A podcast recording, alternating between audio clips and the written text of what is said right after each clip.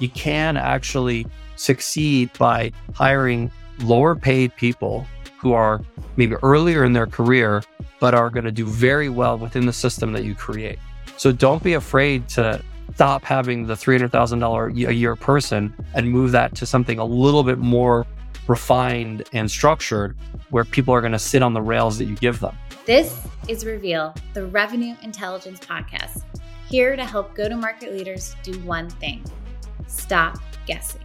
If you're ready to unlock reality and reach your full potential, this podcast is for you. I'm Danny Wasserman. And I'm Karina Owens, coming to you from the Gong Studios. Hi, everyone. Welcome back to Reveal. Hi, Danny. Karina, what's shaking? How you doing? Man, we've got something in store for listeners today. Tell us about it.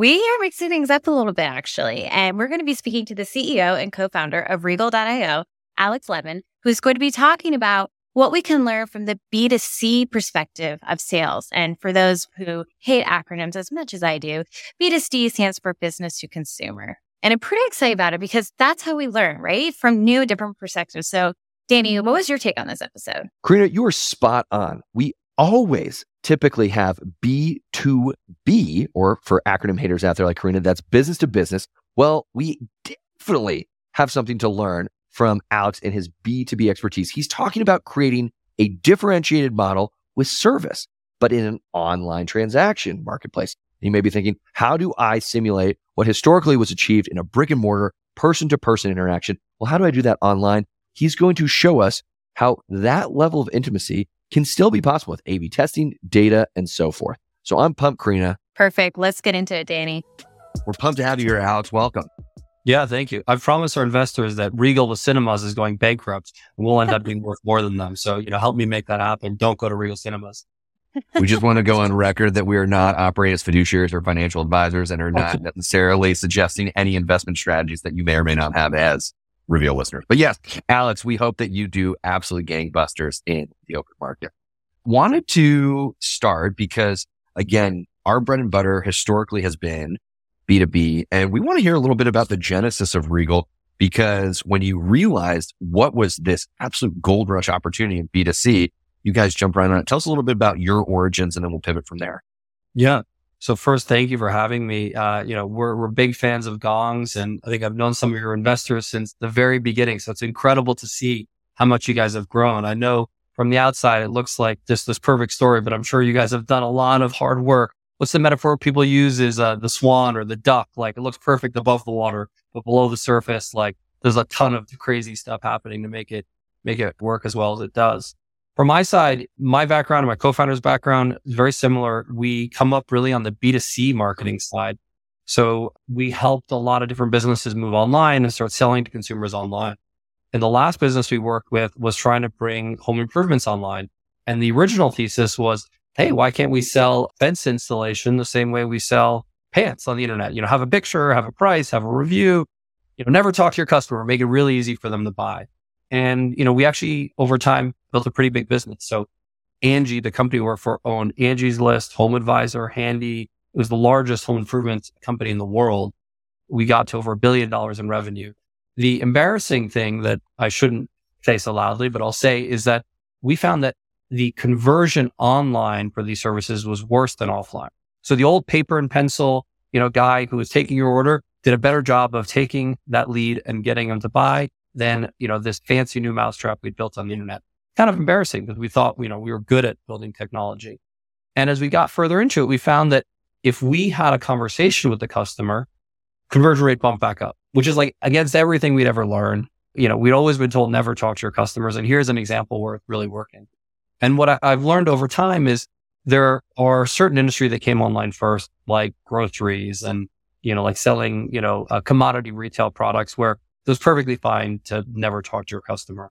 But there's a set of industries that I would consider quite different that we actually call high consideration industries or high price industries where historically there always was a human being helping you. So think of admissions and educations or an onboarding person in healthcare or perhaps a salesperson in insurance. There always was a human being. And just because this model has moved online doesn't mean you can remove that human being from the process because they actually are quite helpful in making that decision.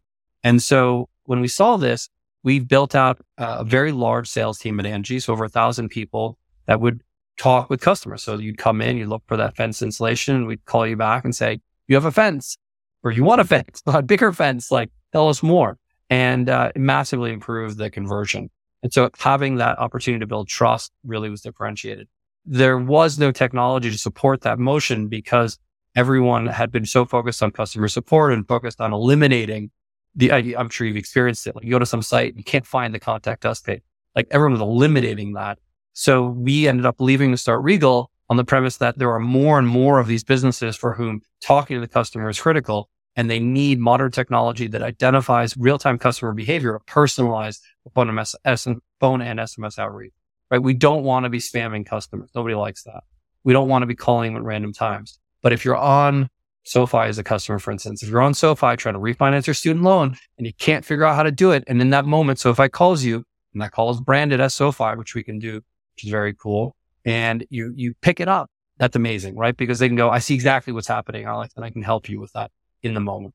So so yeah, to your question, my background is very heavily B2C, very heavily marketing. And I've since obviously been introduced to SaaS. I wish 10 years ago somebody had told me I should move to SaaS because it is a phenomenal business model where you get to be really close to your customer. You get to invest much more in technology than B2C. But I will say I've been underwhelmed by the sophistication of the marketing tools on the B2B side. Partly, I think the challenge is there's much lower volume of users, you know, whereas in B2C, we had millions of customers. And so we had to have more sophisticated technology and it enabled more sophisticated strategies. On B2B, you might, you know, have 100 or 200 customers a week. So you can't do as much. But I think part of it is also just a lack of understanding of modern marketing methodologies. There's a very heavy reliance on cold calling, very heavy reliance on third party data instead of first party data. And it's uh, an opportunity, if nothing else, for B2B brands to change the way that they market to customers. I'm just reflecting on your example with SoFi and right out of the gates, there is no world in which I would ever go to a website and ask for financing because I would want that personal relationship with my banker who understands what it is that I'm trying to do. And given the size of financial obligation I would have, having been burned by the Ubers or the Lyfts when I'm just trying to find a human to connect with and I can't, and I'm just circling the drain in kind of honestly vain, not able to find anybody. It's refreshing to hear that you guys are attempting to bridge this chasm of trust in a paradigm that inherently is contradictory to trust and personalization because there is that virtual barrier. So walk us through a little bit about the importance of trust and what are ways, obviously you put SoFi's name on, you know, the caller ID that I see on my phone. Sure. But it has to be more than just that. If you're going to win over my willingness to do something entirely unconventional and unfamiliar, like financing a house through a website. Yeah, I think when we were doing prep for this, we talked a little bit about one of the big banks that I spoke with very early in our process. And what shocked me is that I expected them to say that move online was the answer to all their problems and that it was an incredible opportunity to, to really improve their business. But what shocked me is that they claimed that a human who walked into a physical branch used to fund an account 93% of the time. But a human that came to their digital experience online only funded the account at 30% of the time. So they understood that if 100% of their business shifted online and they didn't do anything about it, their business was going to be crushed. It would hurt their business, not help their business to be online. And so they were desperate. It was, it was critical that they figure out a way to add that human touch back into that digital experience. And so to your point, why is that needed? Well, I think part of it is trust. You know, having a human being there is very different than just dealing with a random website, even for a very well known brand. Part of it is the fact that most customers are now coming on their cell phone to a site. And so in that very small form factor, it's impossible to explain a mortgage. It's impossible to explain everything about a bank account. And so it's just a bad form factor. Part of it, I think, is in these more complicated, you know, industries. I don't know, you know, I'm only going to open a bank account once in five years. So I don't know enough about it. I'm not doing it frequently enough. I go on Amazon all the time. I get how it works. There's returns. It's okay. I don't, if I mess up, it's, it's not a problem. There's no returns when I open a bank account. So like, if I'm going to go and do this complicated thing, I need someone to help me understand what are the things I should be asking? What are the things I should be considering? And so disambiguating those complicated pieces and sort of emoting with me is an important part of it. So in our business, like we're not optimizing for automation. we're optimizing for getting a human to human conversation happening that leads to that unlock. Now, if we can around that support that human to make sure they're talking to you at the right time and they're know all the context and they're using the channel that you prefer and they're reaching at a time that's good for you, great. Like technology should empower the human, but we don't want to replace that human at that brand. I really appreciate what you're saying as a marketer. You know, all my career has been mostly in B2B, but I've never treated my marketing as if it was B2B because it's really selling to a human, marketing to a human. And it's about creating that relationship so that you can build that trust over time. So I would ask you then, what would, you know, especially as more and more people are leaning into new technology, you know, AI is advancing, everybody and their mother is talking about ChatGPT, things of that nature. There's still a human that's in, you know, being part of that process that's teaching that technology, that's teaching yeah. that algorithm, that machine learning. What advice would you give to your customers who are, I would say, concerned about moving more and more and more to that digital space? I think, you know, there's internally, especially this year, a lot of effort to cut costs. And so I think the, the thing that I warn people is if you take this to an extreme, just as a thought experiment and say, you, know, you're a, let's use the online neobank example. You're an online neobank. And you cut all the costs out of your customer support. You cut all the costs out of anybody who talks with the customer. What's your differentiation versus the next neobank? Right? You're probably built on exactly the same technology platform as the other neobank because that's what happens today. Sure, you have a little bit of branding, but it, without service, like there is no differentiation. The reason why, like growing up, I stayed with the local M&T bank and Bob the banker for so long is not because he made no mistakes, but because I knew him as a human being and he knew me as a human being. And so even if he would make mistakes, I'd stay.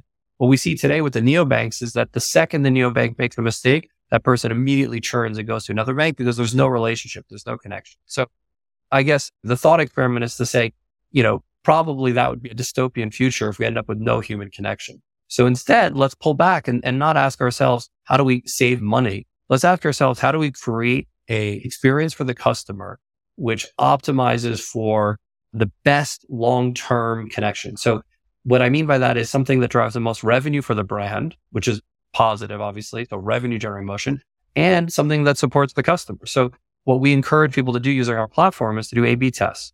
So if you were to call a customer when, let's say they have $100,000 in the bank account and ask them, do they want to move it into a checking, sorry, from a checking account to a savings account to make a little bit of interest? What does that do for the long-term retention of that customer? Sure, it costs you money. It costs you $5 in human time for that call, for that call. But if on the other side, that person goes, Oh my goodness, this is incredible. The bank cared about me and they reached out and they made sure that I put it in an interest bearing account instead of sitting there making no money. Maybe that person now stays with you for a much longer time. So stop thinking about each interaction only from the perspective of cost cutting and start thinking about the revenue generating side of what you can do. And I think marketing naturally does this. So marketing is constantly thinking about, oh, can I send another text message that's going to do this? But they're only thinking from an automated perspective. So part of what we work with is the, is the operation side of the business, whether it's customer service or sales on how they can proactively be reaching out to customers to turn their part of the business from a call center to a revenue driver.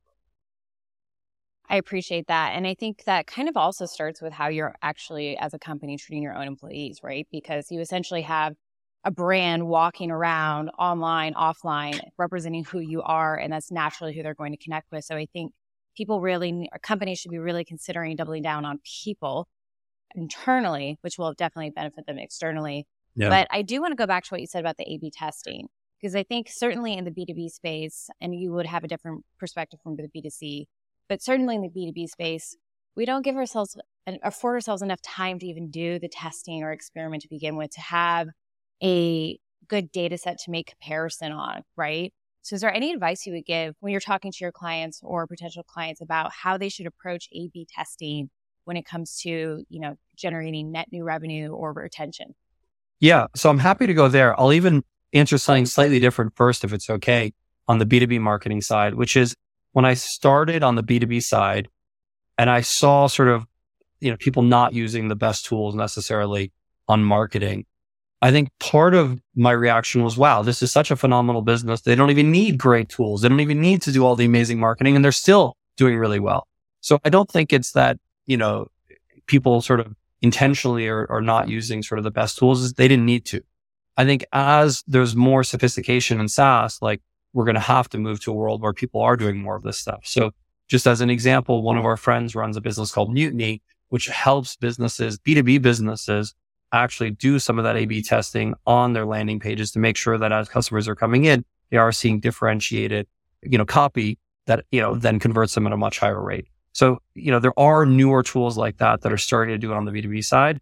I think it's just sort of starting from scratch and saying, I'm not going to just use, I'm not going to name specific tools. I don't want to pick on people, but I'm not going to use the same email client everyone uses and the same CRM everyone uses and the same whatever everyone uses just because that's what's always been done in B2B. I'm going to stop. So instead, what I'm going to do is I'm going to think, what is the customer journey?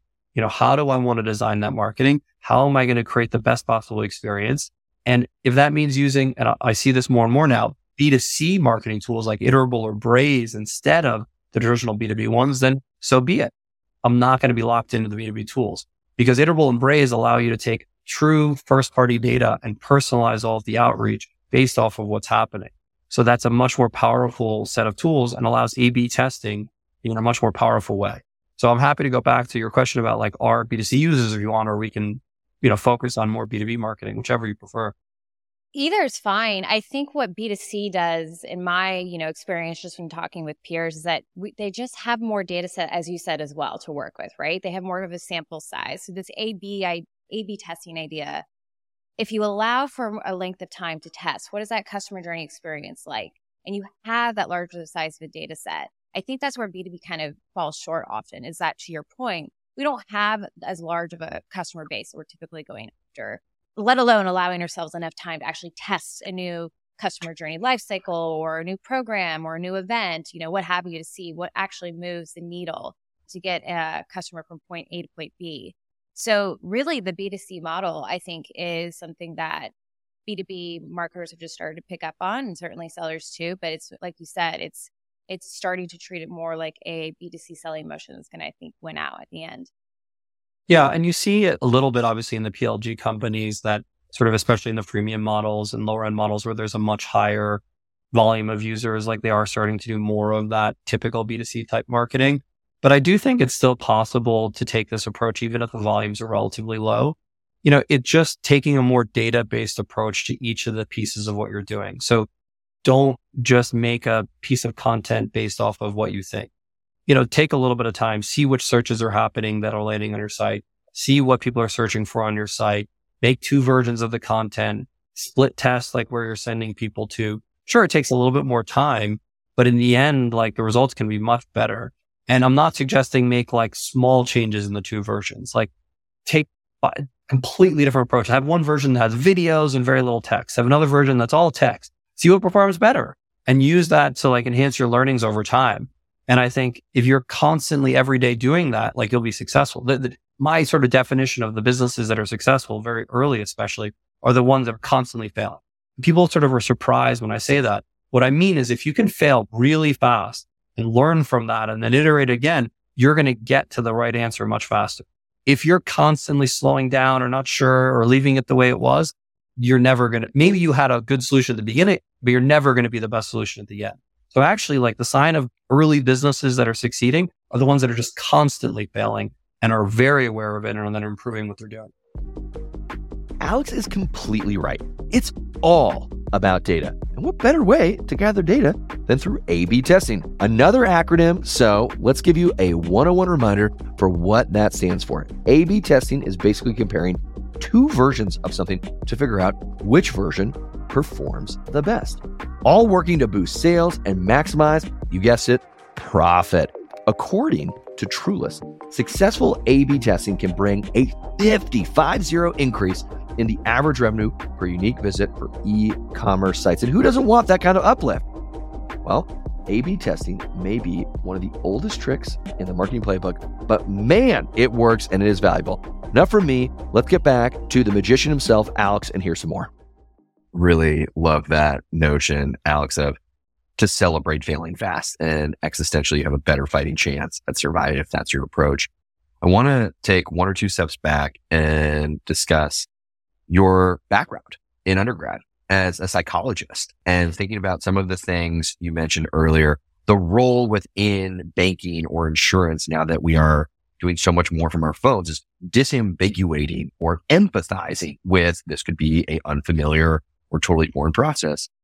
Where does your pedigree in psychology then play into how not only you think about selling Regal, but then by extension for your customers who use Regal at SoFi, how do they become experts in human psychology and almost the Sigmund Freuds of sales? Talk to us about that.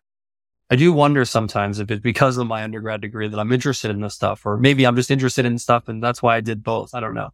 I, I will say in general, my co-founder and I both have liberal arts undergrad degrees and we believe really strongly in the power of general degrees. So I thought for a while I might be, you know, go to philosophy school, you know, graduate school afterwards. I thought I might go become an academic and obviously didn't go that way.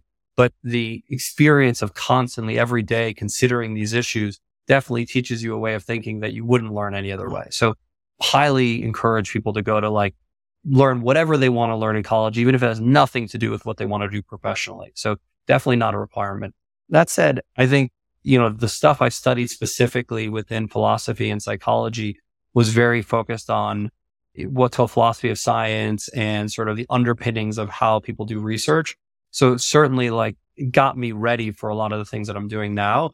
And I think a lot of the basic philosophical concepts and psychological concepts that you learn in sort of the one-on-one classes are helpful in preparation for doing marketing. So yeah, I think it's good practice for people to have that before they go start marketing. The piece that you don't get from that that is critical is the mathematics background. I was lucky. I studied a lot of mathematics as well. And so, you know, you, you know, it really prepares you to be in a position where you can do the math necessary to understand whether or not something is working. I think a philosophy or psychology degree on its own is not helpful if you don't have the numerical ability. So, you know, as I think about what I'm doing today, certainly those degrees prepared me, but it wasn't something that I, you know, had in mind when I was doing that back then. Good to know that, you know, a combination of Descartes and John Nash is what unlocks colossal success. Tell us a little bit about inherent to Regal's actual product. So if I'm a Regal customer, how do I sort of, I think, get to harness the power of the psychology that's baked into your secret sauce. So if I'm a SoFi agent, but I'm using Regal to personalize that outreach to Danny who's thinking about taking out a loan, what is SoFi, you know, using psychologically that gives them the advantage of going to another, whether it's a neo bank or whether it's a brick and mortar, I know Bob the banker at M&T.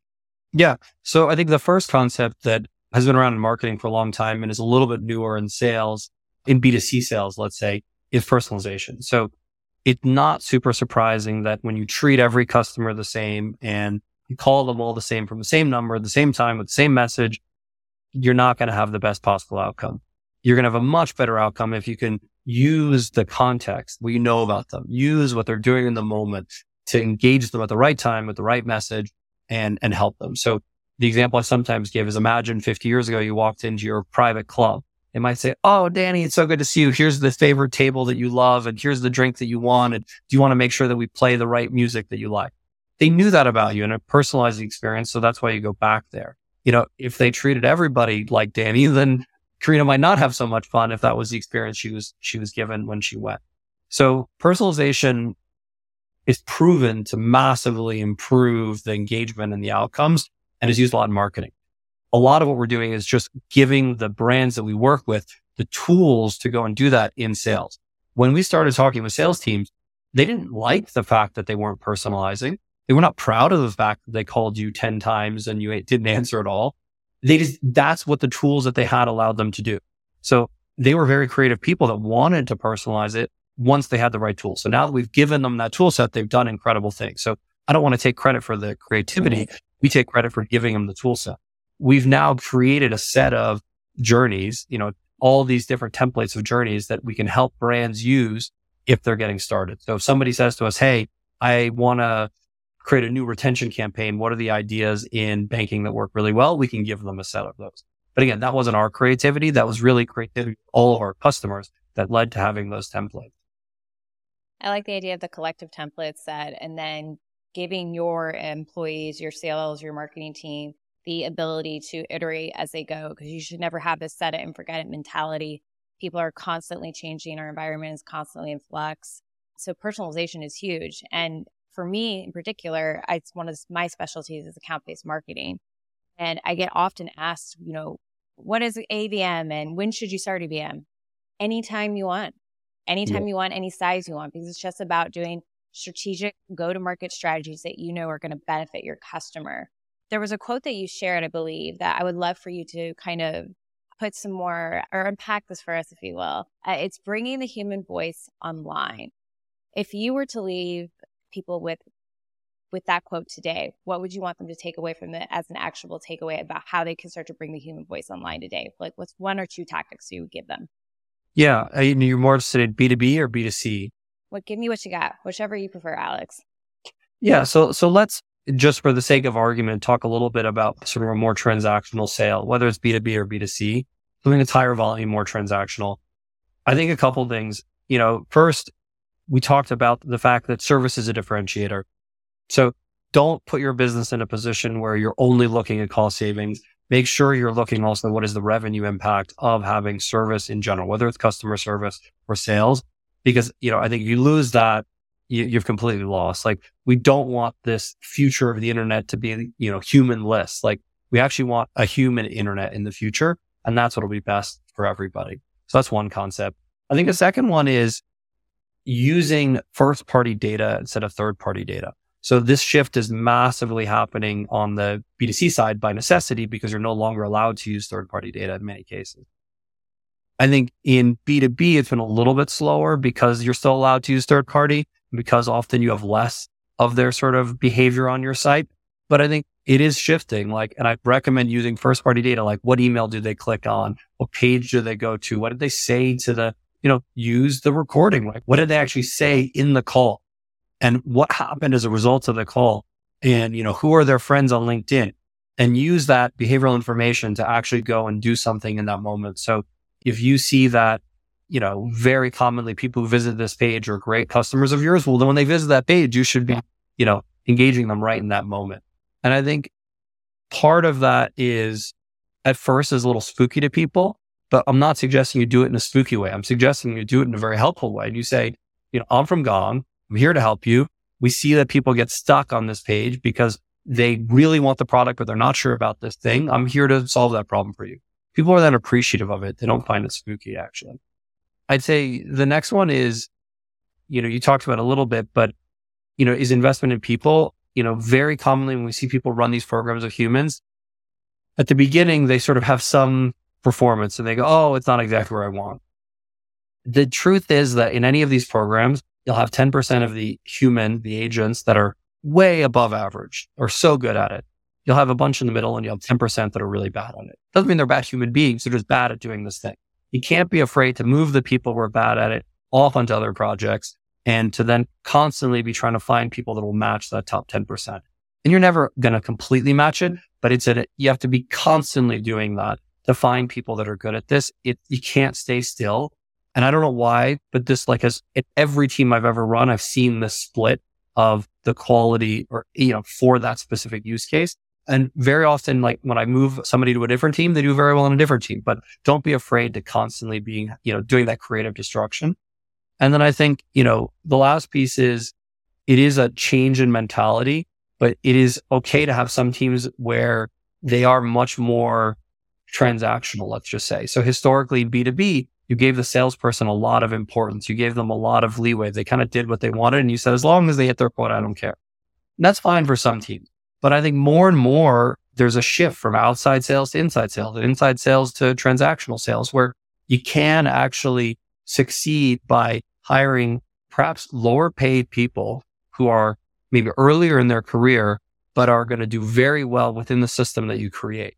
So don't be afraid to stop having the $300,000 a year person and move that to something a little bit more refined and structured where people are going to sit on the rails that you give them. I think at first people go, Oh, it couldn't be possible. I couldn't replace this person.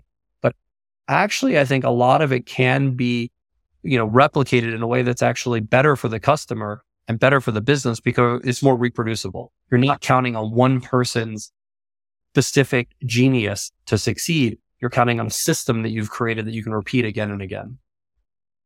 That was a mic drop moment for me, Alex. And I think that will be for our listeners too. So, just to summarize all that up, don't be afraid of creative disruption and don't rely on one singular person or one singular process and make sure that you're looking at through the lens of the customer always.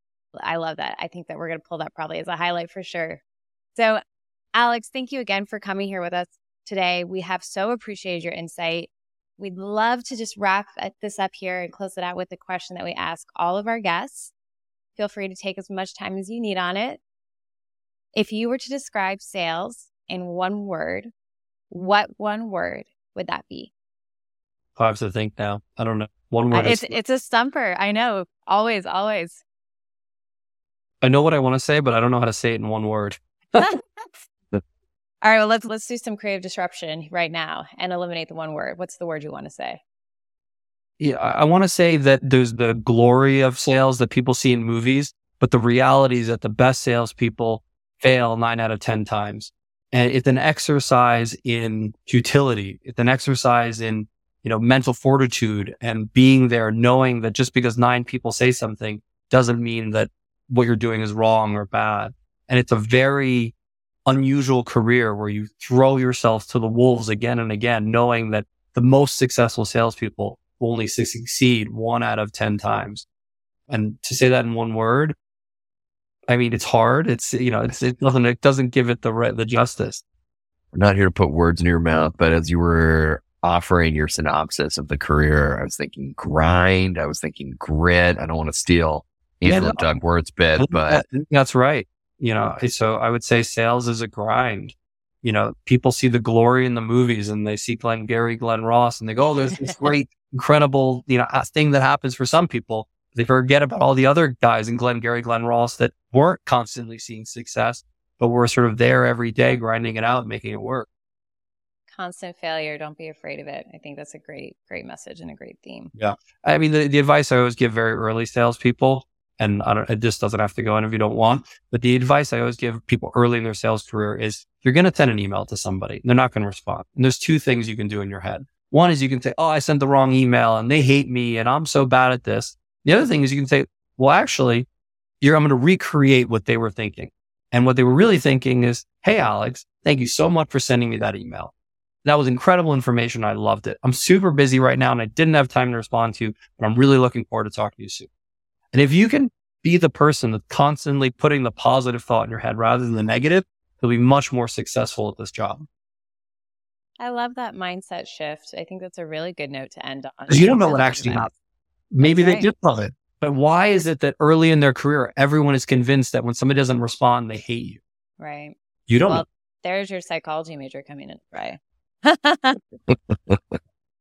well, it's been such a thrill to have you here, Alex. Really, you've dropped some knowledgeable sound bites for us that we're so excited to share with our listeners. You are welcome back anytime to the show. Alex, thank you for joining us. Thank you for having me. Thanks so much for listening to this episode of Reveal. If you want more resources on how revenue intelligence can help you create high performance sales teams, head on over to gong.io. And if you like what you heard, well, give us that five star review, whether it's on Apple Podcasts, Spotify, or wherever you may listen.